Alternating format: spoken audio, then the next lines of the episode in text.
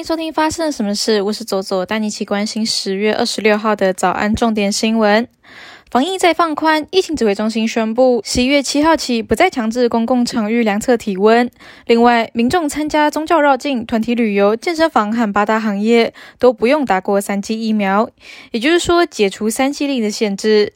不过，医师仍然提醒，防疫再放宽也等于是将风险还给个人。要是变异株再盛行，没有打到次世代疫苗，仍有可能会有重症的风险。一名诚信国军执行军品载运任务，行经新北市三峡的介寿路，正要右转时，和同向机车发生擦撞。经过酒测没有酒驾，但双载的母女连人带车喷飞，送医伤重不治。而陆军也对此道歉，强调行前教育都有严格要求，后续将会配合警方调查。乌克兰国会有台小组原定十月底访问台湾，却传出受到中国的阻挠，不会来访。仅有一位议员卢迪克访台，二十五日上午参访立法院。对此，民进党立法院党团表示，在这个时刻，仍然有乌克兰议员访台，具有非常重要的象征以及实质的意义。相信台湾民众也会跟乌克兰站在一起。至于中国打压，则是不意外。陆军新北竹测中心基地进行实弹射击检测时，一枚六六火箭弹与搬运的过程中，不明原因突然急发，造成了四名官兵轻伤，分别送往医院以及单位的医务所诊疗，均无大碍。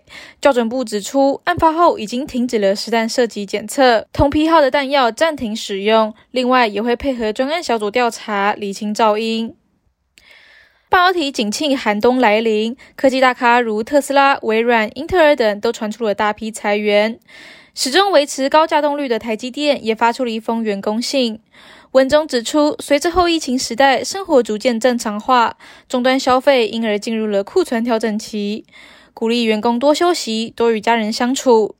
业内的人士表示，台积电的此举实属罕见。国际方面，美国司法部一口气曝光了三起涉华间谍案件，涉及十四名中国公民和一名美籍华人。其中一起案件涉及了两名美方所称的中国情报人员，他们被指试图以现金、珠宝和虚拟货币收买被定为保密的联邦起诉文件。两人被指控阻碍司法公正与洗钱罪。根据多家的媒体报道，涉案公司为总部设在广东的电信巨头华为。美国司法部长指控北京试图破坏美国司法。美国二十四日发生一起校园恐怖攻击事件，一名十九岁男性持枪闯进密苏里州路易斯市的一所高中，也是他的母校，随后便开始朝着教室进行扫射。尽管警方到场将男子击毙，但整个事件仍然造成一名教师以及一名女学生中弹身亡，另外也有七人受伤。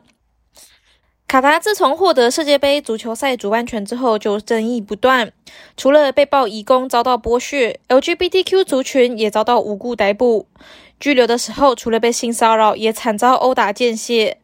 面对人权团体、媒体的检视，卡达国王塔米姆表示，卡达筹备遭到了空前的批评，而这一类的攻击已经形同诽谤。怪兽级的气旋西塘侵袭孟加拉，造成了至少十六人死亡，约一百万人被迫撤离家园。